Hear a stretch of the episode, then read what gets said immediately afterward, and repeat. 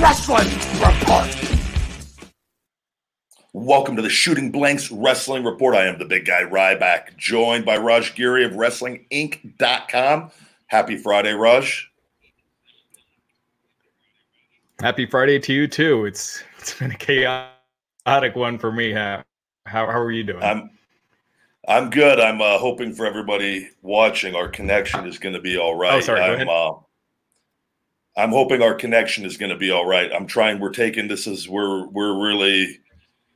What's the word I'm looking for? This is we're playing Russian roulette with this internet connection I have. So.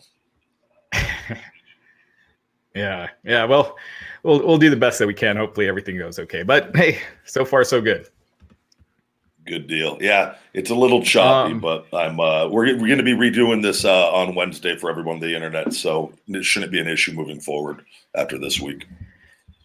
Yeah, and just a heads up, there is a little bit of a delay with us, so if there's yeah. So no worries though, we'll go with it. We'll tempt it. We'll tempt it. Right. Yeah. Exactly. So. This past week, a lot of positive COVID cases were revealed. Chris Jericho revealed that he had COVID back in September. Oh, wow. The timing worked out for him where because of how the taping schedule was in September, he actually never missed a TV show. So he was on every episode in September. He said he had really mild symptoms or no symptoms at all. A friend of his got it. And then he went, got himself tested and revealed that he was positive. By the time AEW had their next tapings, Jericho went, tested negative, so he was good to go. Also, Nick Jackson of the Young Bucks, at that same time, he got COVID. And he said he had a bad experience, and he was off for several weeks. He said he got hives, was sick, bedridden, and was not himself when he came back. He said it took a while to get back to normal. So... two very different stories from two top AEW guys contracting the virus. Yeah, and that just shows. I mean, the difference is some people are absolutely fine, and like Chris, I saw where he said he had no symptoms or didn't even know, and then someone like Nick where it's more on the opposite end of that. So where I don't know. I would imagine it'd be very difficult if it hits you like that. Wrestling, especially if it's shortness of breath and recovery, that's not a good feeling. I had to wrestle with when I came back from my groin injury and I got like pneumonia, bronchitis. It was bad and I couldn't breathe and I had to wrestle Cesaro and Cena. Cesaro here in the States, and then we went on a UK tour, and then I had to wrestle Cena on Raw, I believe. And it was when we were doing that whole authority angle, and I could not breathe, and it was the worst. I mean, I was choking just doing my entrance, so I can't even imagine something like that. That's supposed to be worse.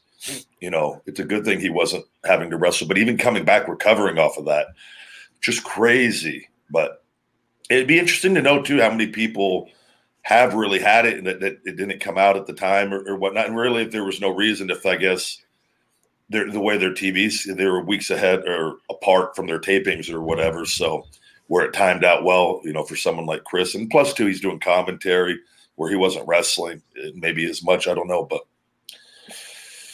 I mean, the longer it goes on, the more people are going to get it. Yep. And it came out this week that Drew McIntyre has it. There have been several cases right now in WWE. Drew McIntyre is one. There was a SmackDown star not named and a couple others. Drew McIntyre, he apparently has mild symptoms. He said he didn't really feel much. And yeah, he's scheduled to face Goldberg at the Royal Rumble in a couple of weeks. So if he tests negative by then, he should be good to go. But another big positive COVID test. Yeah, no, Drew's a great guy. He takes care of himself. So hopefully he's able to bounce back. And coming back, I don't know. That is a situation too, where, and probably with the Goldberg match, that's probably not going to be, if it is anything of a longer match, it's heavily, it's with big bombs most likely, not your typical style, what I would say, fast-paced WWE match. Right. So hopefully he has no issues coming back, especially if he has mild symptoms. then where he's not experiencing the shortness of breath and whatnot, because that'd be rough to have to come back and perform with that kind of thing. But yeah, no, he's a great guy, and known him for a long time, and I have no doubt he's going to bounce back. Yeah. For people watching us live, and that'll be watching it before Saturday, the Impact Hard to Kill pay-per-view main event was changed today. It was originally supposed to be Rich Swann, Chris Sabin, and Alex Shelley against Kenny Omega and the Good Brothers. Alex Shelley is out, and Moose will be replacing him. So it's now Rich Swann, Moose, and Chris Sabin versus Kenny Omega and the Good Brothers.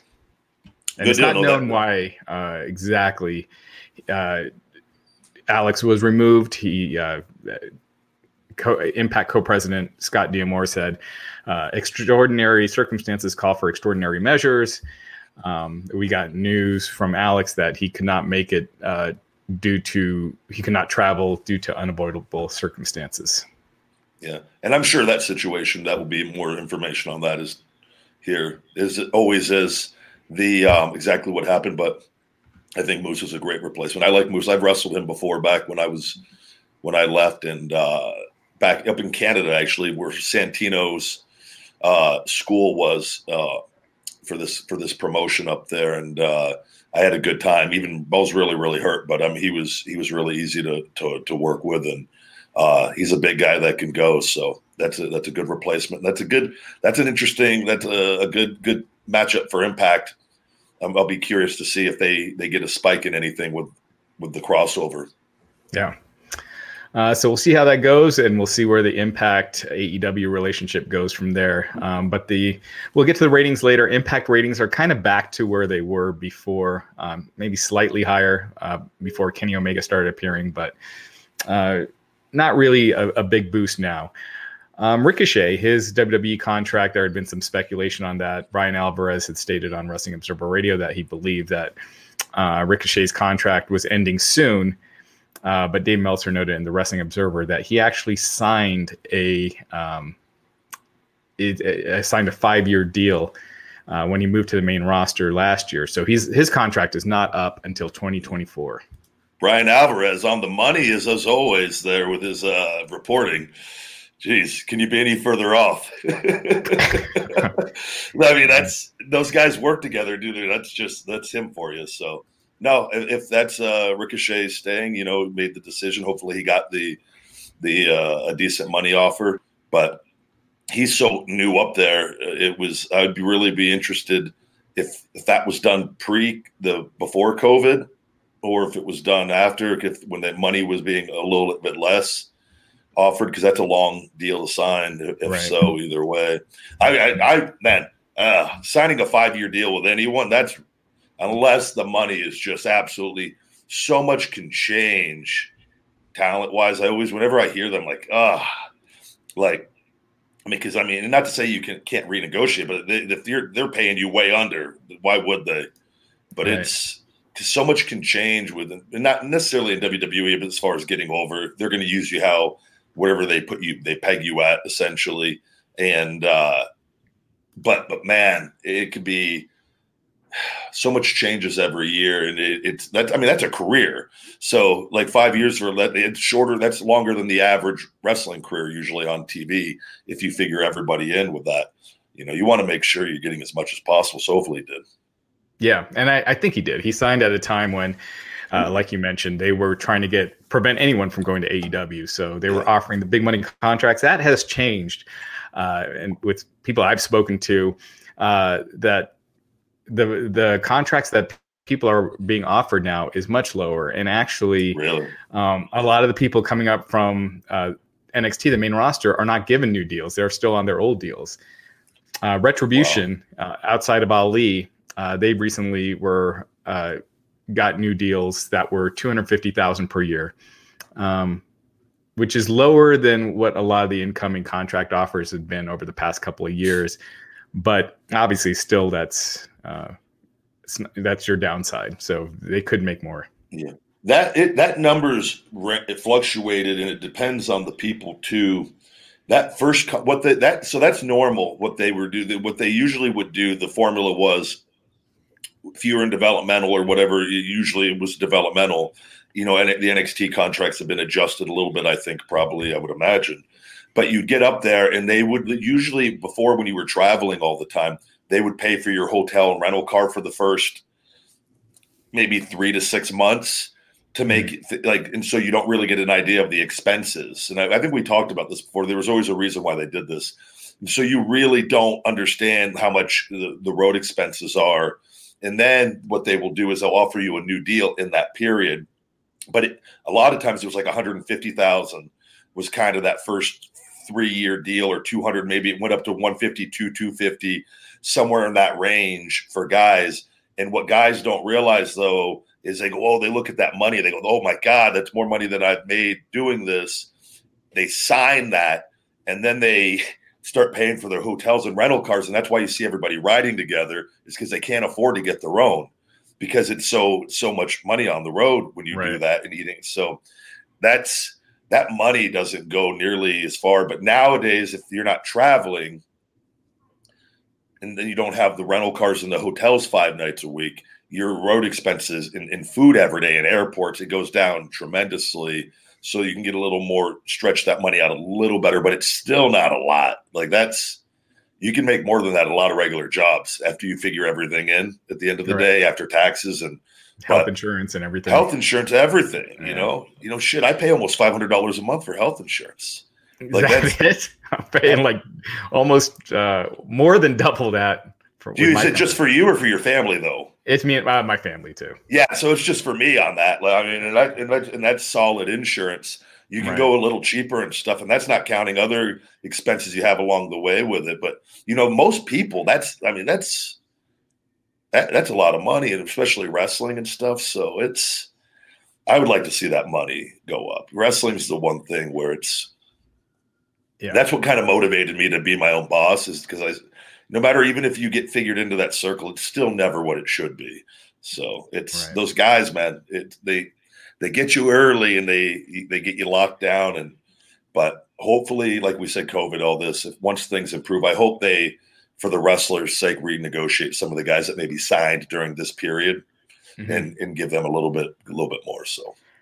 How many times did you re-sign while you were with WWE? Obviously, there was from when you went up to developmental to the main roster. Yep. And then after that, was it a handful of times? Like how often are they having you renegotiate your contract? Well, I always did 3-year deals, so it was, and then usually because there was Nexus as well, and I was on developmental still in Nexus, and then I stayed on that one with my injury. They just kept me on that.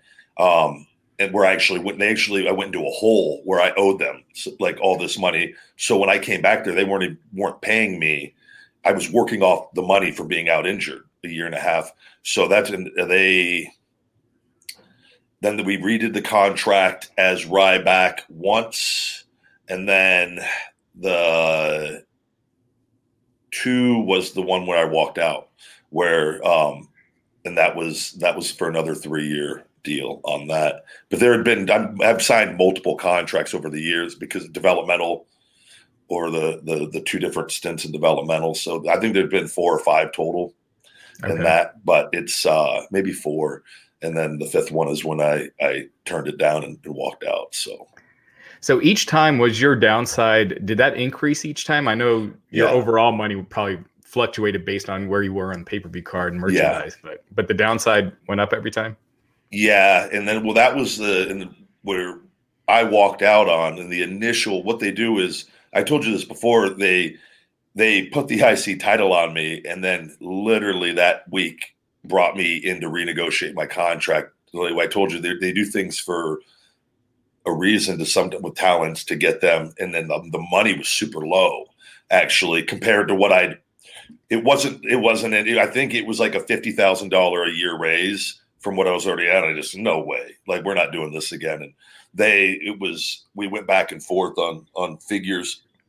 And then whatever it was like 450, 550, 650. It ended up being like 1.65 million for 3 years and that. And I wasn't that wasn't horrible, but I wanted way more still. And then that was when the They wanted me to sign over everything that I had already trademarked, and that process had begun. And I just go, nope, that's because I knew I was getting it already. And I knew I wanted to do the supplements and the feedmemore.com. And that's where I just said, I'm not, I just quit talking and I just walked out. So it's, but that money can, it's, like I said, you can out earn that. Right. I'm very open about it. That's what I wish all talents were open about the pay they got. Because you could see, like, I mean, I made them a lot of money. That one year that I made 1 point something million, my first hot year. And that was when that got scaled back. Even during that, that would have been significantly more if they didn't pull all my merchandise. And then the following year, I actually worked more dates, longer matches, everything. And I made $400,000+ for the year. And that was where it dropped drastically. And then it stayed. It might've went up a little bit the next couple of years, but like in that range wherein I was working way more. And even though I worked a ton that first year, every day I wasn't home, but it's the numbers just, they can fluctuate based off that. So, and what they'll do is they'll always try to pay you close to your downside though. So if I had been on a $750,000 downside, my pay would have magically aligned with that, like throughout the year. That's why they'll tell talents it's not important. It's the most important thing as a wrestler you can do is get the highest downside possible, because it will push them to use you at a certain level more often than not. Not to say they won't mess with you still and do things, but they're going to get their money out of you, and you're going to get that as a minimum. So. Right. So that year when you were making four something, that's probably not much more than your downside, right? So yeah, it was close to, it might have been at the time the downside I'm trying to think was I'd have to go look at it with that, because that first contract, it might have been like 253, 350 was the downside on that. And so it was not horribly far off of that, even though the next 2 years it did go up. So I did out earn it. Based off just everything, like with merchandise and whatever action figures, it pushes it over a little bit, but they keep you within that range usually. So for a wrestler who's currently you're not doing live events, and if they're not one of the more push guys, their merchandise, or if they don't even have merchandise or it's not selling, they're pretty much getting mostly their downside, maybe a little bit of video game money. Is that accurate? It would all kind of aligns with that. And what happens too is like the guys that out earn it are the guys usually being on the pay-per-view or the network pay-per-views every month is where you start out earning that. But the problem is if you're not on those, your money is very, right. If you don't take the time, the problem is that they got everyone kind of pigeonholed there. Like if you try to negotiate, you're deemed an asshole, or like, and this is crazy. In no other industry this happens, where if you try to like, actually, no, I need this amount, I want this amount. They just, they push you aside if you speak up too soon, and they'll just go, we'll just pluck this guy and put him in, because it's all about the brand, which from a business standpoint, it's great, right? You've got this system now, but you're treating the people that make that system what it is that way. And it's not good. And it does not allow for making megastars. So. Right. So, and one more thing to clarify, I think some people get confused by this. The downside means everything, if you, with your merch, pay-per-view, live events, if that ends up being more than your downside, that's what you get. It's not on top of your downside. Exactly. So what they do is they pay you usually less for those things, right? Because all they're obligated to pay you is your downside, right? At the end of the day. And that, even though you have your percentages in there, but it's a really odd thing. You always kind of tend to stay around your downside unless you get like that push. And they don't then, but if you get a push, some of those guys like the Shield came in, they were probably on low money for a while. And then once they realized those were the guys they were going to keep in that circle, they were able, but even then, and I'll tell you this, and I know from experience, and I won't name names, guys that were in the circle though, I've heard just, they've lowballed them bad. Yeah. And it's a really it's a tough situation. It's like even nobody's actually outside of like Cena was ever treated any different. Now that might change over the years as someone as Roman's there been longer now. Seth has been there longer. They have a little more say, I would say probably. But even then, it's still never at the level that it was. So yeah. Speaking of which, we at Wrestling Inc. we had an exclusive earlier this week about Rush. He's the ROH World Heavyweight Champion, and he was negotiating with WWE about possibly joining there. His contract is either up or it was up last month, and WWE passed. Apparently, they felt that his asking price was too high. They made an offer which apparently was lower than expected, and which is kind of continuing that trend lately of them lowballing both signed and unsigned talent. So yeah. And that's the sort of thing where, and then like that portion of the toxic wrestling community, what happens is people will deem, oh, that guy's an asshole, or he's asking, how dare he ask for, and I guarantee you he's not asking probably for anything that he's not worth. Right. It's just, they do this. Vince and the Vince is a billionaire. They are making more money than ever. Right. It's really, it puts talent, you know, in a really tough position, you know, like what do you do? And a guy like that, luckily there's other options out there now and other in wrestling companies. But the whole WWE thing is, oh, we're giving you an opportunity. The thing is everyone now with people speaking out, you know what that system is more than anybody in the past ever did. And you can make a little bit more educated decisions, but you know, look at the Young Bucks and Kenny. If they would have, man, where would wrestling be right now if those guys all signed with WWE? Right. And I heard the money for that, and that was not like a crazy amount of money. It was more maybe than they made maybe for just bookings, but not maybe merchandise-wise overall. Like, where would – I guarantee you they're making way more money now. Right. Than with that, and guaranteed. So it's – what can look good on paper – now there's other options, and not to say everyone's always going to have that choice, but it's a cool thing that's happened in wrestling. And there's, you know, Impact 2 and Impact of those guys. There's Gallows and Anderson had to have gotten a pretty penny to turn down not to go to AEW. There's some money out there now, whereas that maybe wasn't the case before. Yeah. Dave Langer in the chat pointing out, imagine WWE making the most money it ever has last year, and they are lowballing all their wrestlers. And they're going to be reporting their financials for 2020 in the beginning of February, and I'm sure their profits are going to be insane. And, you know, Vince is great at it. He's a great businessman. There's never any denying that. The problem is you've done a lot of bad to human beings, and every wrestler, from that time I put out that pay blog, and on raising a question on pay in wrestling and equal pay and saying equal pay. It's not saying equal pay for everybody, but more equal pay across the board for the efforts of the talent where, you know, everybody that works there, you have a good run there, you should be set for a long, long time. And we've seen that's not the case, like with almost everybody. So, and then this guy, and they're hoarding all this money and as well as opportunities. It's a really, really frustrating thing. And I will say, and I told you last week, I've had talent reach out from there and say they feel their social media is being suppressed by the company as well while they're there. And I think they do it across the board to a lot of talents once they leave. And they do it. It's all part of Vince's strategy of keeping guys down so they're reliant on WWE for a payday. And he is brilliant in that, but he's also, it's one of the most evil things you could do. And I look at guys... You look at guys that leave there too, Raj, and look at their social media, like on Twitter and things, and they can't – I mean, they get no traction, at like none. And you have to say, like, how are they not at least being seen? It's a very odd thing. Like, whereas if you have other people that have been on TV in the past, they have a following and people will stay with them. It's not the case with a lot of people that leave WWE.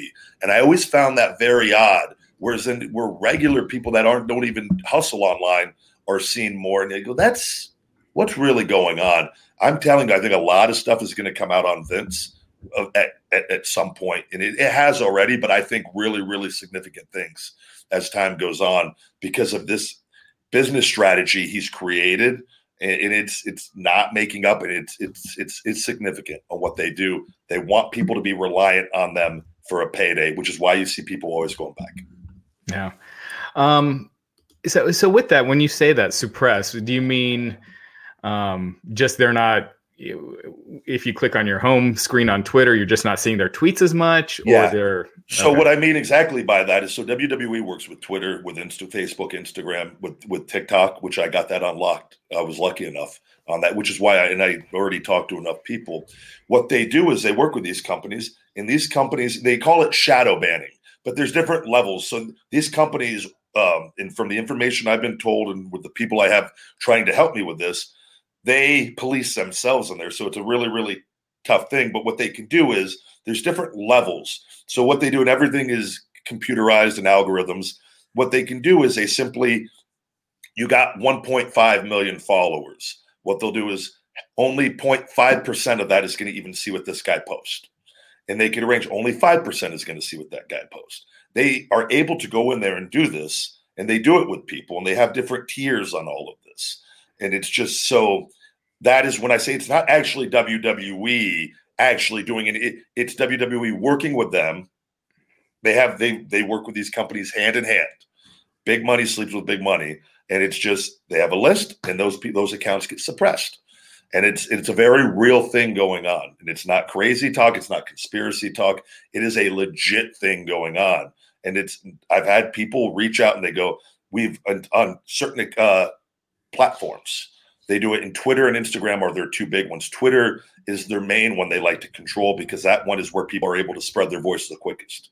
And so that is why WWE tried to get talent and had they got hooked into their accounts. And that's why they wanted me to sign over my accounts. It's a very real problem going on that needs to be discussed more. And the unfortunate problem is it's very difficult to, well, how do you prove it? Well, the only way you can prove it is with talents going to other platforms and doing well and doing really well. Like my TikTok, I've gotten millions of views and hundreds of thousands of views. And then on those same exact post, we'll get 25 likes on Twitter and only seen by 0.03%. But that other where they get millions on. So how do you explain being seen on certain things and then not on others? It's not that it's even close. I mean, we're on two opposite ends of the spectrum of being seen and not being seen. And I believe in what people have reached out in DMs. They go, we have no doubt. Because when I started putting out stuff, they go, we think it's happening to our accounts too, while they're under contract there. And I'm not naming names. I'm not doing that to them. But it's a very real issue going on. So you used to be verified, and then you became unverified when you changed your profile name? So that had nothing to do with as far as losing the verification. That was just simply from updating the name. The problem is I've sent for this whole thing with the account with Twitter, I've messaged them for 4.5 years. They've not replied one time on any of this. And so they're supposedly, though, now going to be verifying accounts on January 20th once again. Coming up. So we're going to see what happens with that as far as if they re-verify the account or not. But it dropped when I changed it from Ryback 22 to Ryback, and that was, and I wasn't aware that was going to happen. And it is what it is. So though that wasn't connected to it as far as the verification, that wasn't like, as far as I know, that's standard. If you change your name, it falls off. So. Yeah. Speaking of the social media, CRO agency Love UK, they had some stats this past week. They were looking at the biggest celebrity Instagram accounts, and they estimated that last year in 2020 that Lana was estimated at making $626,000 from 59 Instagram accounts, Instagram ads rather. Sorry. Well, Mandy Rose made $490,000 from 71. And, you know, Lana was doing the Bang energy drinks and ads and things like that. And then since WWE stopped the third party, they issued that edict last fall. That stopped, and they had to delete. They actually deleted their old Instagram posts with the ads. So that's a big chunk of money that this edict is costing them. Yeah, and I don't know as far as if how accurate those numbers are. Yeah. I would say, though, they're still making money off of it, no doubt. Yeah. And a lot of those, and that's just from things I've seen with paid advertisements on followings. But Lana definitely, the women, I mean, it definitely impacts the most with that because the sex sells on social media. Those companies love using the women on things. So, yeah, that no doubt. Even to say that's half of that, that's a lot of money. Right. You know. Moving on with Impact Wrestling, the Rascals, formerly of Impact, made their debuts on WWE NXT this past week. They are now known as Wes Lee, that's 2 words, and Nash Carter. They used to be Desmond Xavier and Zachary Wentz. So, former Impact talent now there. Ethan Page, his contract is up with Impact, and there have been some others, Jake Christ. So, a lot of moving parts right now. No, good deal. As long as they're happy, man. And I'm always for wrestlers and opportunities for wrestlers. And I want everyone to make as much money as possible doing this. So, yeah. One thing that's gotten a lot of buzz online is Jay White, New Japan Pro Wrestling star. There's been a lot of speculation about his future following his loss to Kota Ibushi in the main event of Day 2 of Wrestle Kingdom 15. There were rumors that WWE was interested in signing him, but it kind of appears like this is just an angle. Jay White reportedly had signed a long-term deal a couple years ago. So it appears like it's just an angle and Jay White's staying put. Good deal. Yeah. No, if he's happy. And like I said, and there's a lot of places to make money right now and to wrestle and to do pro wrestling. So it's unlike, and I think with social media and everything, and I've told you before, with guys, you don't even have to wrestle technically with, and again, it maybe depends on name value and how active you are on social media, but it's like, I look at this and when crowds are back, it's one of those situations where, and I think I've mentioned this to you before, I'm in a position now where I don't have to necessarily go back to TV. Do I want to? Yes. But I could also just take bookings and travel across the world and use my footage on my own YouTube channel and continue to make even more money on top of booking money with that and not commit to anybody. And that's not to say that at some point you don't, but that's an opportunity that if other talent want to do that and strictly use their footage on their own social media channels, they'll make the advertising revenue from that on top of their booking money and merchandise money, where I think you can now truly be an independent contractor at a whole other level. If you don't want to necessarily sign a contract. And I have that luxury now with having Feed Me More Nutrition money and being able to earn a living outside of wrestling, where I go, wait a second, I have some options here. And I think other talent are going to have options, which is why I think it's so important to get your social media set if you are under contract, so that if you do want to go that route, that is an option. And I do think as time goes on, we're going to see that a lot more. Yeah. Seems like one big piece of advice for talent would be to use your real names on social media and not the gimmick names. If you don't own it, yeah. I think it establish an identity either way. And again, though, so here's the issue with that, though, Raj. Like in WWE's petty like this, they see you doing good and using your real name, they'll screw you over in other ways too. Mm-hmm. Like it really, it's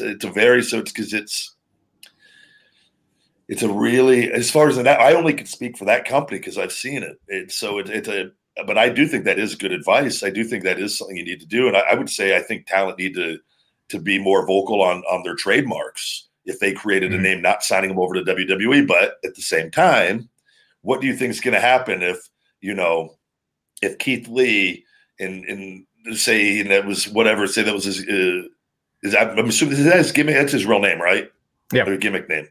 Or say either way, say it was his gimmick name, and they went to trademark it, and where say he trademarked it before he went there, there's probably a good chance they make him change his name, and or they won't use you, or they'll just you're difficult to work with, and then they put out false things online to the toxic wrestling community that literally I call them the dirt sheet sluts or dirt sheet hoes, whatever you want to call it. Everyone's just kind of in bed together, just sharing everything.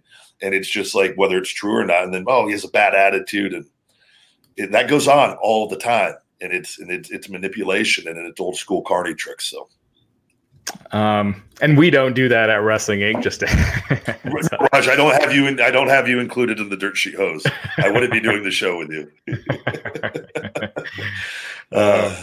Some cool news this week. The Dark Side of the Ring, which is, I think, an outstanding series. The season 3 premiere will focus on the life and career of the late Brian Pillman, and Steve Austin will appear on the episode. I don't know if he's just being interviewed or if he'll be moderating it. Chris Jericho had moderated, I believe, a couple of episodes last season, at least one.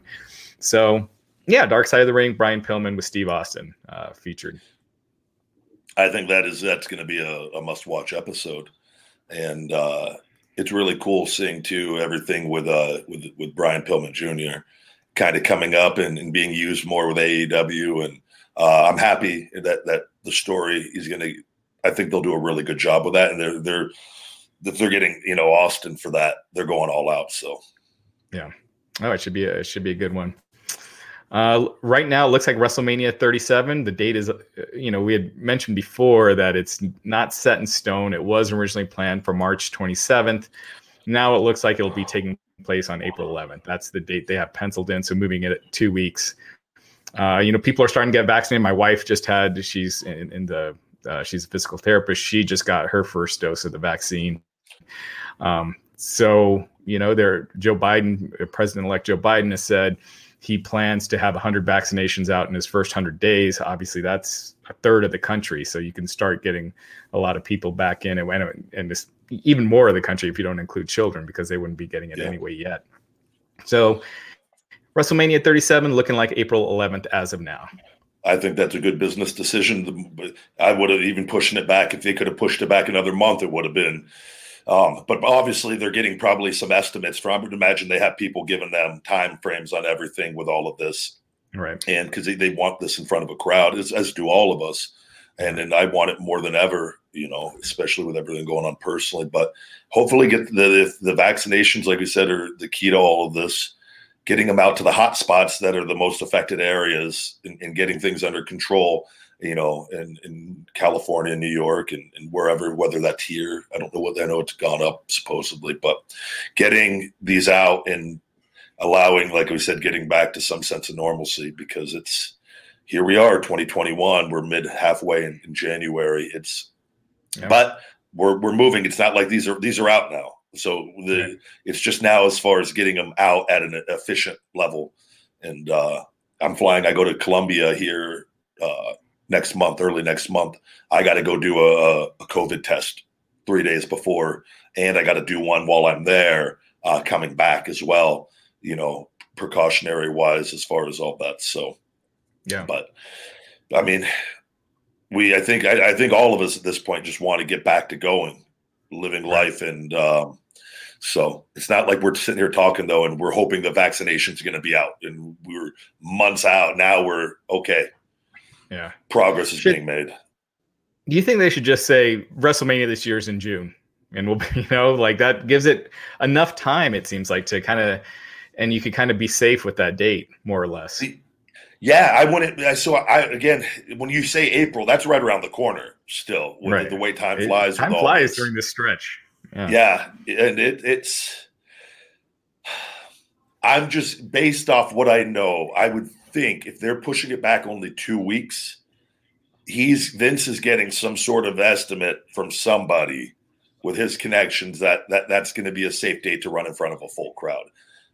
Otherwise, I would think he would push it back further. So, because I mean, he's a figured in man. So, but who knows? I agree with you. I even think March, April, May. I think even saying May 1st, it gives you a little bit of breathing room with it, but we'll see what happens. Yeah, because even after people are vaccinated, you have to wait a few weeks before it's fully kicked in. So the numbers aren't just going to drastically drop down. Like it's going to take time. Yeah, I think the slow rollout. Yeah, we saw the numbers drop a lot in the summer, so the hope is that with the weather change combined with the vaccinations, that we'll be close to getting the virus down, to where, we reach herd immunity sooner rather than later, hopefully. But we'll see. But we're also going to have more people, hopefully. And again, I think everyone's living for the most part outside of people taking precautions, But yeah, we will see. Hopefully, if all the restaurants are open, what we'll see is there'll be more people out and about in every area. And I think there's going to be a surge after all this is over. So that's why I'm hoping the rollout is for whoever the people are that want the vaccinations, get them. Yeah. And they work. But because I've heard there's been a slow rollout with all of that. And because like you said, there is going to be a time period with this. So. Right. Before we get to the ratings, maybe I should just ask you this every week, because I think like a quarter of the chats are about you returning to wrestling. Yes. Oscar Molina asking for the fucking Royal Rumble. I can tell you guys that. I've been saying this for 5 fucking years. I'm not coming back to WWE. Like but thank you. Go ahead, Raj, continue. I just wanted to make sure that I'm getting a lot of Royal Rumble. I wake up, I'll have hundreds of DMs. Don't get me wrong. I'm blessed. I love it. Yeah. As much as people see any of the negativity, there's so much love, and I love that people care. And every year, and so you're going to be in the Royal Rumble. You're going to be in the Royal Rumble. Like, first of all, guys, even if I was going back to WWE with what I've gone through, I would not go back to an empty arena, to the Thunderdome. I would not. What I have gone through, I deserve a full crowd, and I owe myself that. I love myself, and I have enough respect for myself with what I've overcome of needing a 5-disc fusion and shoulder replacement, and this never in the history of athletes being done before, which I don't care how people believe or not believe, this is, I am going to come back to a full crowd. So that is just established that I'm not working you. I'm not lying. I'm not going to show up. I'm not going to be number 27. I'm not going to be number 30. I'm not going back to WWE. So that narrows it down. AEW, New Japan, Impact, and ROH. We'll see what the opportunities are once I get the final stem cells, and then I'm back. I'm moving. I told you we're putting the process, got the house up and listed. We're going to see if we get what we want for it. And then, I will go from there. Like we said, I'm anticipating there's not going to be crowds until the summer, most likely. Right. And even if it's in April, I'm looking probably just timeline of all this, of the stem cells, and I feel great now, but they really these are going to push me back to, like, this is going to be really good. It's going to be probably summer, second half of 2021. Like, it could be the last day of 2021, Raj. I don't care at this point in time. Just the fact I'm still young, I feel better than I have. Like, I'm not aged. I'm not like, I feel better now than I have the last 5 years. Yeah. I'm going to make sure it's the right situation. So physically, and we've discussed this before, but physically, once you've had all the stem cells, what do you think is the earliest you'd be able to get back in the ring? So you're probably this summer then, the latter part of summer? A lot of this is going to depend on conversations I have and me getting back in the ring. And that I'm not worried about. Like, I've trained and I'm in condition. Like, you could tell me I have to go work a 15-minute match next week. I could go do it. Like, I'm not even – it's a matter of it's lining up in business-wise. And this is – at this stage of the game in life, it is all business. And I love pro wrestling. And I've been very vocal, though, I think, on one company, that being AEW, that I think is the future of pro wrestling. I walked away from millions of dollars in the top spot in the biggest company in the world to get my health back. I've been nothing but honest. I've spoken up from wrestlers for day one. There's been a lot of hate and a lot of negativity. There's been a lot of lies. I have held ground. I've grown. I've literally learn to make more money with business than with wrestling, which is almost unheard of, especially with everything that's gone on and the amount of lies and BS. Yeah. I'm going to go back to a good situation, and there's no attitude issues. There's no, everyone that knows me, I get along with, and it's completely. And then there's a portion, and no matter what you do in life, there's people that love you and people that hate you.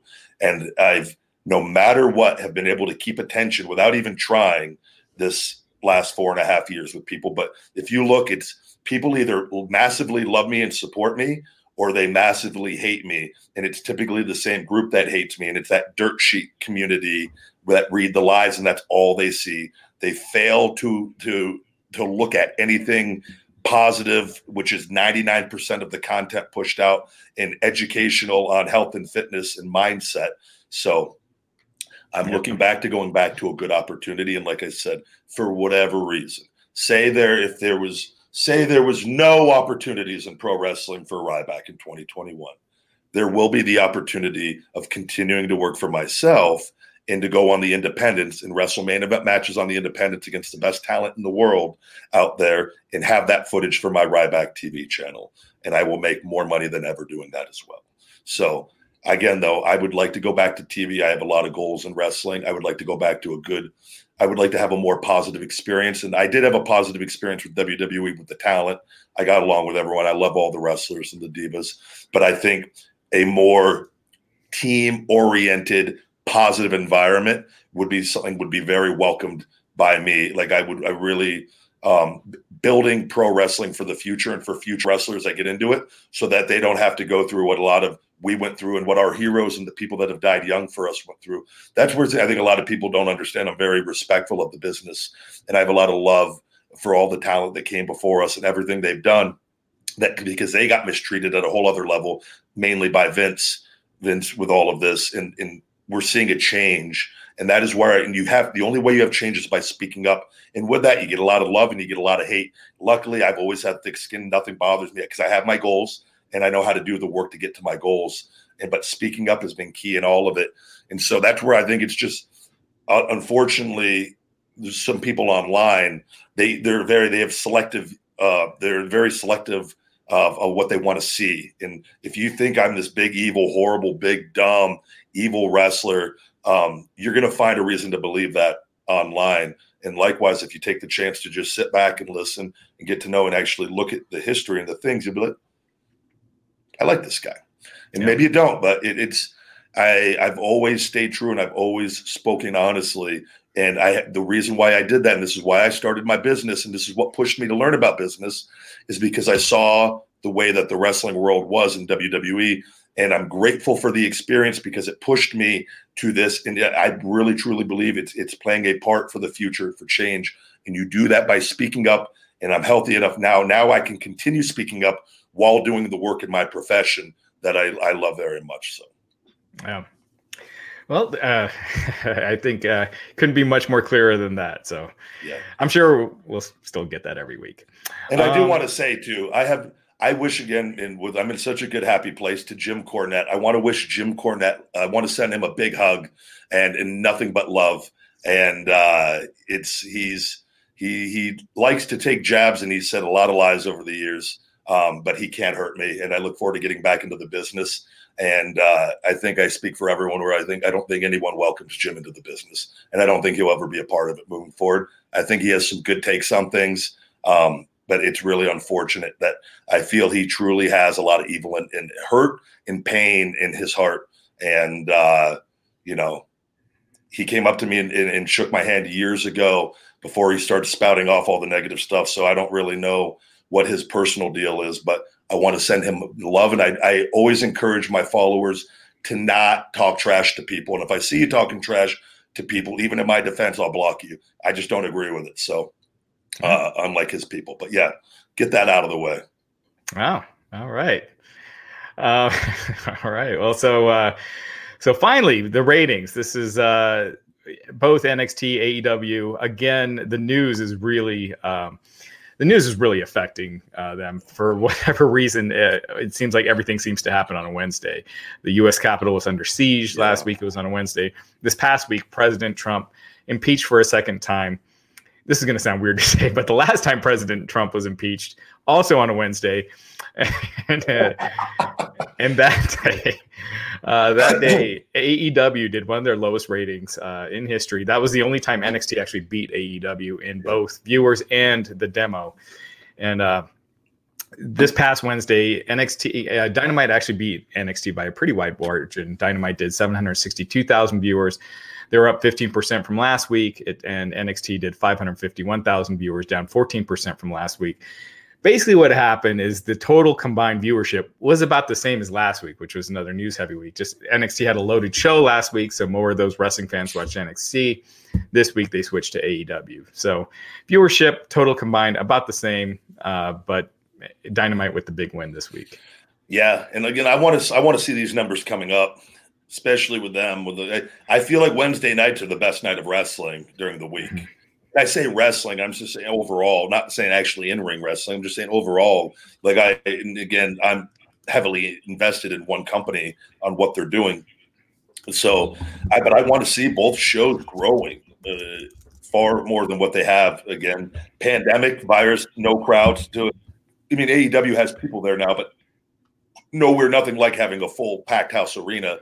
So we're not really getting our true gauge on anything. But these numbers have been stuck in this now. I mean, from the moment everyone we started all this, the Wednesday Night Wars, whatever you want to call it, with AEW and NXT, the numbers started off and then they've come down and they've kind of hovered around this ballpark area. And I really would like to see AEW make a push to get back that initial audience. That one, I would love to see them get to the mid 1 to 1.4, 1.5 consistently, and grow that even more. You know, I do believe wrestling could get back into the 3s and 4s with the ratings. If they just have to look at, and I'm a firm believer in this, if wrestling goes back to making megastars, the ratings will go up. Right. It's the only way. People don't tune in to watch, and I say this, when I say fake fighting, I say that in the context, it's very real, the physicality and the pain and the emotions that we feel. I use the word fake like a lot of guys because it's scripted and physical entertainment. But to get people outside of the bubble, right? And I grew up watching it, understanding it, and suspending my disbelief. We have to get regular people that have so many other options to want to see larger-than-life superstars, people that are rich. People are drawn to people that are rich. Right. Because it's eluded so many people. It's basic human psychology. And that was one of the great things about watching superstars go on the rise in pro wrestling for fans. And I'm speaking from experience. I used to love seeing a new guy debut and knowing that guy probably didn't have a lot. Just understand and watching him. Like The Rock's the perfect example. And it's true. And you go back and hear the amount of, he had nothing. And you see this guy they start to dress a little nicer. And that's what I see with AEW. We got a big group of independent guys that probably were living in apartments, not making a lot of money. Now we're starting to see them starting to have a little bit of money. Ricky Stark's great example, starting to dress a little nicer, starting to get a little cocky, all in character. Yes. Right.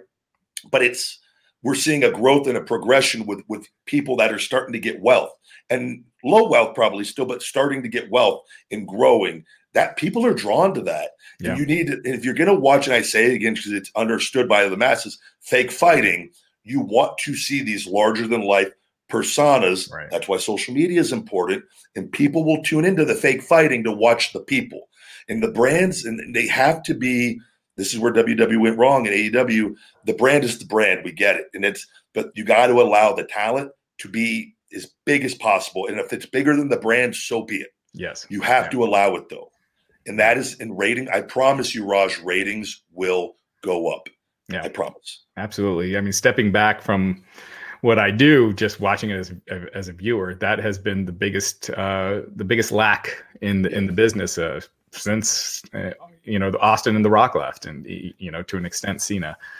So they need to get back to doing that. Absolutely. And you want to know what the draw to with that is, and not say everyone's going to get to that, right? But so you got your 5-star wrestlers, right, that can do every move in the book, right? And whether there's psychology or not, but say you got the guys that are really loved in that wrestling bubble, right? Say, and so you get so, man, how invested would you be to watch The Rock wrestle Kenny Omega? Mm-hmm. Right. Right. Because you'd want to see what would The Rock, how would that do? What would go down?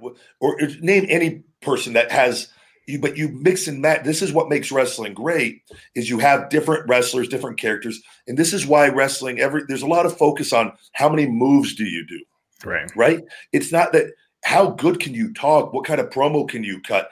You want to put these guys with it's different superpowers, right? And some guys have a little bit of everything. Some guys are a little more stacked in other areas. Some guys are maybe just strictly bell-to-bell guys. Great. Man, that's great. Let that bell-to-bell guy get his ass chewed out for 3 weeks on promos. Right. And then we're going to get into the ring. Now we're going to put him in his element with the talker.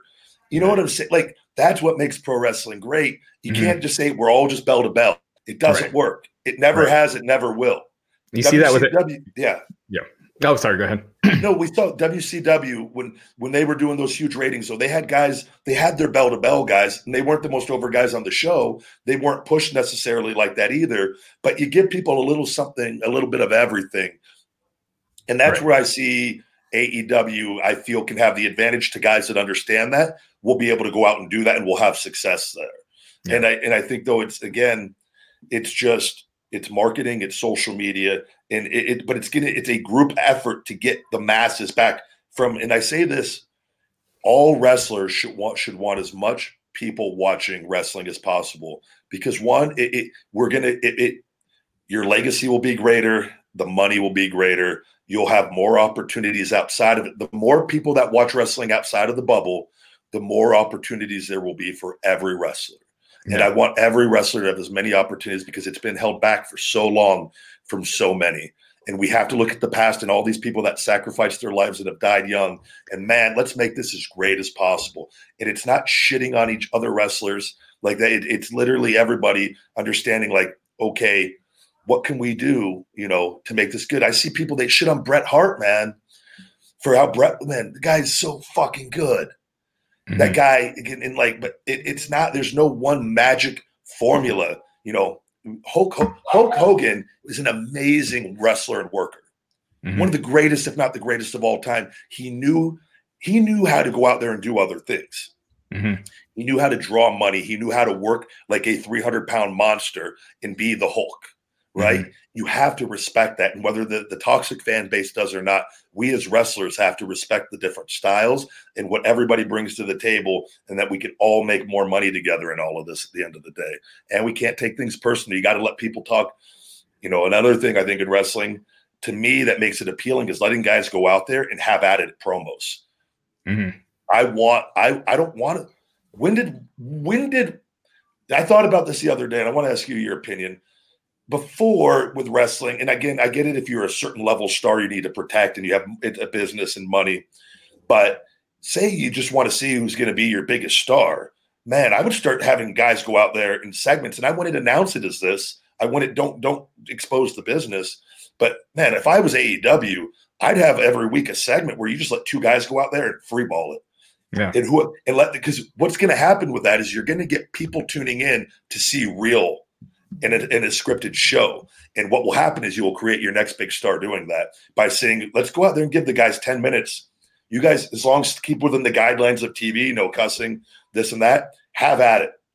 Let's see who are the true quick-witted, you know, thinkers out there who have game. And then you can always structure it off of that after. But I think that's a cool segment every week, whether it's just like, just let two guys go out there and, yeah, and get it off.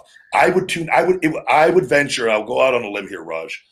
If a wrestling company did that, if AEW did that and let two guys every week just go out and don't, however they set it up, I would bet it would be the highest rated segment of the show every week. Yeah. I mean, I know if all my friends, if I told them, hey guys, there's this great 45-minute wrestling match with, you know, a bunch of great false finishes and you got to watch it, no one's going to watch it. But if I say there's this great hilarious segment or a super crazy segment, they'll watch, you know, they're more likely. Anything goes. It's not scripted. They let them just go out and say whatever they want. Yeah. Holy hell. To me, man, I think the wrestling community would be buzzing, and you're going to get people that tune in to watch people roast each other. Right.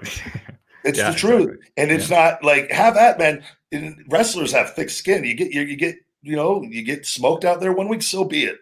It'll push you to be better at your promos. Yeah. It's almost like a rap.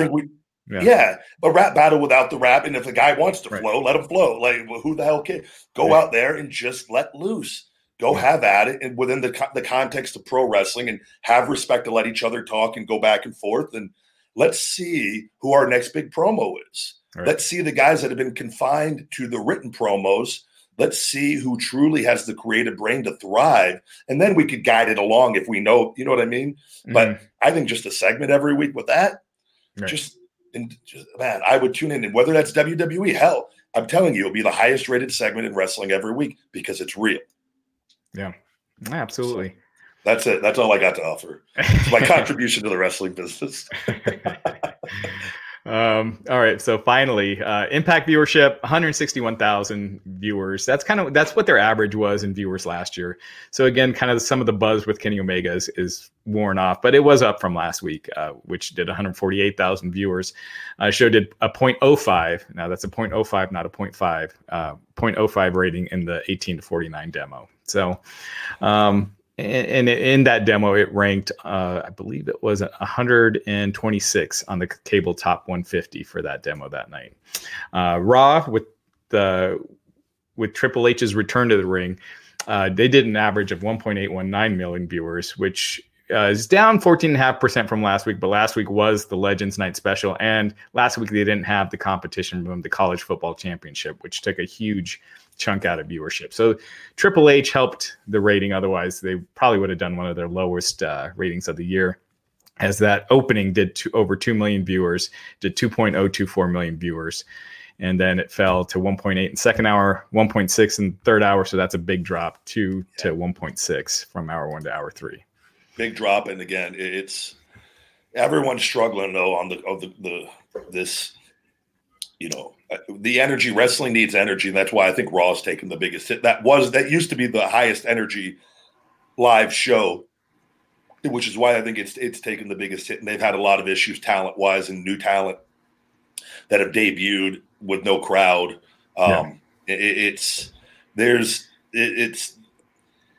They've not done a good job, and this isn't just overall my opinion. WWE has not done a good job of creating new stars, and it's really tough. And we talked about that. And part of the problem is by limiting the current stars and not allowing anybody to get too over. It makes it even more difficult to make new stars. It just gets less and less and less and less over time, and that's what we've seen. That Hogan dust gets diluted. You know, say the Hogan dust is the cream of the crop dust. It kind of just is gone down from that because they haven't allowed anybody else to kind of add to the dust. It is what it is. So, but. And there's been so many extenuating circumstances like this Wednesday. Again, you know, we talked about the news the past 2 weeks for AEW and NXT. This Wednesday, we're going to have the inauguration, and there's going to be an inauguration special during primetime with performances and things like that. So that's going to be competing with AEW and NXT. I'm sure they'll both be down again. Hopefully they can rebound with 3 weeks of, you know, kind of lower ratings, but, and they should be able to, but that's if it goes like good too. The inauguration. Hopefully everything goes smoothly. Absolutely. Hopefully there's no news coming out of that. Yeah, if there's news with any, they're definitely taking a hit. So let's hope for the best. Yeah. And then finally, last week, SmackDown 2.1 million viewers, up from the week before, which was up against a big college game. Kind of on the lower end of what they've been doing. A 0.56 in the 18 to 49 demo. But still, considering they were still dealing with that news, it's just weird that the other shows that night, the SmackDown's usually number one in the demo, and that wasn't the case this week. It was number 6. So, kind of a weird one, because that's one of the things SmackDown had always had going for it, is even though the viewership is lower than the other shows, they're top in the 18 to 49 demo, but that didn't happen this week. No.